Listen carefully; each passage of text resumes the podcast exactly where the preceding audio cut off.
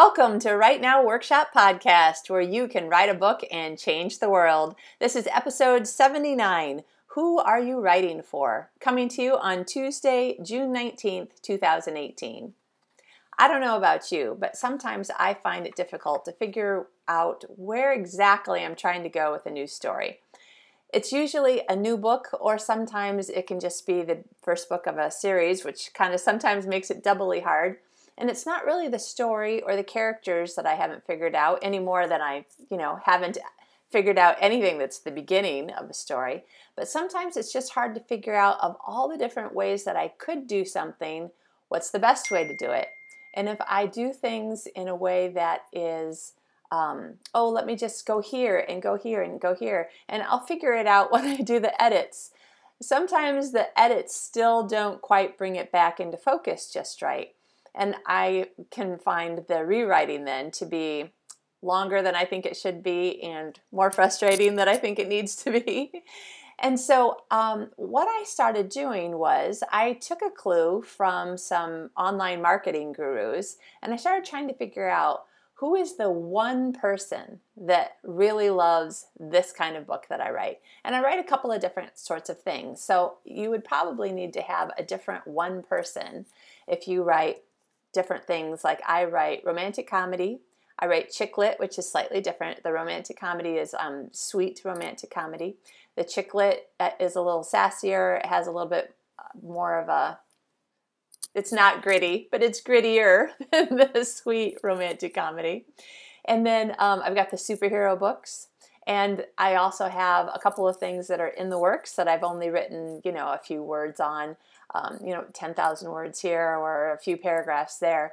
And, um, and those are also really different. So I've got kind of this supernatural suspense sort of thing going, and I've got this chick lit ghost story series that I can't get out of my head and I just need to write down. So let me tell you what I've been doing with trying to figure out who is my one reader for each of these stories and why it's working for me. And then we can see whether or not something like this might help you to develop a stronger focus for each of your books. Okay, now my Strays of Loon Lake series, that has been kind of a long time coming. I decided that I wanted to do something that is um, genuinely clean, wholesome, sweet. Uh, if anybody is swearing or having sex, they aren't doing it in a way that the reader's reading it. um, so it's completely there's no other way to say it. It's completely clean. It's very G-rated. It really anyone could read it of any age, and uh, and I think not find anything to take offense. Now, for this kind of book, um, I wasn't 100% sure who my reader was, honestly, but I had put the uh, the original first chapter in the back of some of my other books as a uh, excerpt, you know, for coming soon. Now this book was a long time coming because of all the moving that I was doing, and so I think it was maybe two or even three years that I had this one reader on my uh, email newsletter list named Donna and she would ask me every few months, How's Love at the Fluff and Fold coming? Is it out yet? Is it ready? Are you working on it? And she was so wonderfully encouraging. And she was just like, I love that excerpt. I want to read the whole book. When is it ready? And she did it in this way that was really making me want to write and give it to her because it was just so kind and and uh, yeah, it was just very positive and encouraging. And this woman, Donna, was kind of a big force behind me saying, okay, I know what I want to write and I'm going to do this. Donna loves this book and I'm going to write this book for Donna. Like I'm going to have her in my head. This is what she seems to like about this particular style of my writing.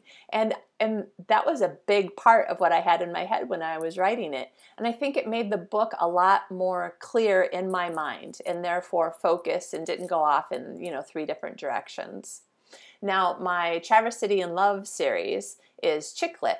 So it's got a few swear words, you know, nothing too bad. Um, I don't think there's any, yeah, there's no sex that's happening on the page. And in fact, um, in the first book, uh, Little Miss Lovesick, um, they don't actually even have sex in the first place.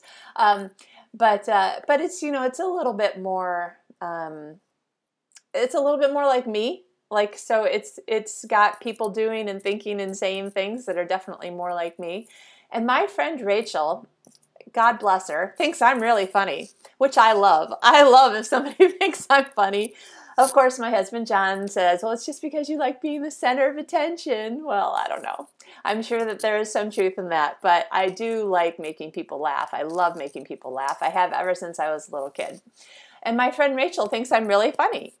and so when I'm writing chick lit, I pretty much am thinking, what would Rachel think is funny? Would Rachel think that was funny? As I'm going, uh, would Rachel like that if the character did that? Oh, you know what? This would be what makes Rachel laugh. And I'll have that in my head a lot when I'm trying to make a decision about whether or not I'm doing something the way that I, I really want to do it, or if I'm kind of going off on a tangent, like had an idea, and honestly, that's not really the way um, these books or this series, you know, really would go. So, different kind of person who sees me in a different way and who sees my writing in a different way. Now, the superhero books, I didn't really have anyone specific in mind because to me that was a whole totally different new thing. Um, I had read a few superhero books that had been out before I started writing mine, and um, they were not at all like what I wanted to write, and not that um, not to say not that interesting, but they just didn't grab me. It wasn't the story that I wanted to read. And I wanted to write the story that I wanted to read. And I hadn't really seen it out there yet. So, in a way, the superhero books I had been writing pretty much just for me. And I think that that was good in as much as I was just like, I would love to see characters who are kind of like me and have faith similar to mine, but also have like big issues and get mad at God and get mad at their husband and um, and don't know what they're doing with their life, but then they realize that they could do a lot more than, than they are doing. And like I just wanted to explore all these things that were a lot of the things that I wonder about myself, the things that I struggle with myself. And so, in most ways, I think that I was writing those books really just to please myself and entertain myself. And um, based on the reviews, I can definitely see that I did entertain some people and I really did not entertain other people. Now, that's okay because you can't, nobody's ever written a book that every single person in the whole wide world has liked. Um, it's just never happened. It will probably never happen, and and I'm okay with that. But um, but it probably, um, I'm guessing that it would have been better if I had a single person in mind and was thinking, okay, what would this person like? Again, just to help me be focused and not not a matter of um, well, I don't like onions, but she likes onions, so I'll, I'll add onions. I don't mean that, but I mean when you're trying to entertain um, like someone that you're having coffee with, you know, you're having coffee with your friend, or you've got people over and you're just like wanting to tell them the story and make them gasp or make them laugh or whatever. Um, there, there are things that you're looking at your audience and you're gauging their reaction, and it helps you to tell the story better for that audience. And maybe you'll tell it slightly differently to a different audience. So that's kind of what I'm getting at. Well, when I found out that my friend Stephanie really likes my superhero books, which I am pretty sure I didn't know how much she liked them until I started talking in the last few weeks about just wondering whether or not I was still on the right track, whether I should keep writing or if I should do something else with my life. Um, she was saying, I love your superhero books. And, and I was saying to her, Really? I am pretty sure I didn't know that. So I have a feeling now that I might have Stephanie in my head, like thinking to myself, oh, well, Stephanie really likes my superhero books. So, and, and she's mentioned this and this and this that she likes about them. So, okay, when I write this next book, like I'll be thinking, how can I entertain Stephanie with this book? I think that's probably really going to help. And then um, this So I had this idea for a chick lit ghost story kind of uh, trilogy. Um, kind of a, you know how the Sixth Sense, the the whole kind of tagline idea of it was "I see dead people," and so this is "I see live people." In my head, it's very funny, um, and I I've really only met one or two per- people who also immediately, without me having to explain it, thought, oh my gosh, it's really funny. I want to read it. And the person who had the strongest reaction was my new friend, Kristen. And she was like, oh, that sounds great. I want to read it. And I was like, oh, someone someone likes this idea that's amazing okay cool and all of a sudden i just really wanted to write it because i had someone to write it for and maybe that's one of the bigger things like it's not really so much a marketing trick i mean i did learn this idea from marketing people having you know your one perfect customer. Who's your target who's your target audience? And narrow it down to that one person and they call it you know the avatar. You know she's this is her name and she's this old and she has this many kids and she does or doesn't work outside the home doing this or that and and you know she drives this kind of a car and blah blah blah. I mean like they get it really detailed which um, to make up a, a made up person like that for me now i'm like i've already moved right into the land of fiction anyway so for me, uh, when these marketing people are talking about creating this perfect avatar, they're selling a, a real product and they're making up a, a fictional character that they're selling it to. Whereas I'm selling fiction and I found it much easier to focus when I have a real person that I'm writing to. So I have a, as it turns out, I have a different person in mind for each one of my series. I haven't quite decided who is my who is my person that I'm really writing for when it comes to my uh, supernatural angels and demons series um, because I've I've started and stopped that book several times, just trying to figure out you know where where is it.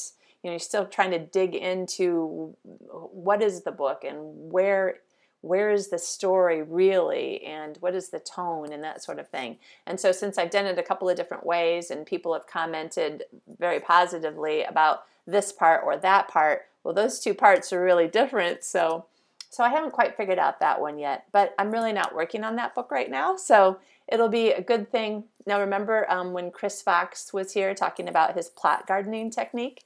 So that is definitely something that's going to be great for the plot gardening. Like I've got probably 12 or 15,000 words written on that book. I've got two or three different beginnings. I've got a couple of different tones. Um, I've actually got most of the plot. I just have to figure out like really where am I trying to go with it and what's the what's the tone and storyline that really says the story that I, you know, still have kind of inside my chest or inside my gut. It hasn't come out enough yet for me to really figure it out. So the plot gardening is going to be great for that. And with these other stories, I think it's really great that I can have a better focus. And I wanted to bring that up to you because maybe you don't have one person in mind, or maybe you write two or three different things and you have the same person in mind, but you're not sure whether or not it's really working. It may be because you need to have, um, for something that you write that's nonfiction, you need to have this person in mind who loves every time you teach them something new.